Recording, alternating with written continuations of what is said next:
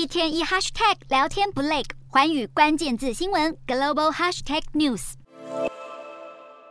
美国期中选举开票如火如荼进行中，共和党并未掀起原本期待的红色浪潮，而民主党表现意外强劲。随着美债殖利率走高和加密货币惨遭抛售，美股九日开低走低。由于俄罗斯国防部长下令撤出乌南赫尔松，和美国上周原油库存增幅大于预期，能源股领军大跌，美股四大指数全数收黑。道琼指数大跌六百四十六点八九点，收三万两千五百一十三点九四点；纳斯达克重挫两百六十三点零二点，收一万零三百五十三点一七点；标普五百下跌七十九点五四点，收三千七百四十八点五七点；费半指数下挫七十八点六零点，收两千四百二十四点八零点。欧洲股市方面，美国其中选举结果未定，投资人持续进行评估，而中国十月生产者物价指数比去年同期下降百分之一点三。欧洲三大股市全数收跌。英国股市下跌九点八九点，收七千两百九十六点二五点；德国股市下挫二十二点四三点，收一万三千六百六十六点三二点；法国股市下滑十点九三点，收六千四百三十点五七点。以上就是今天的欧美股动态。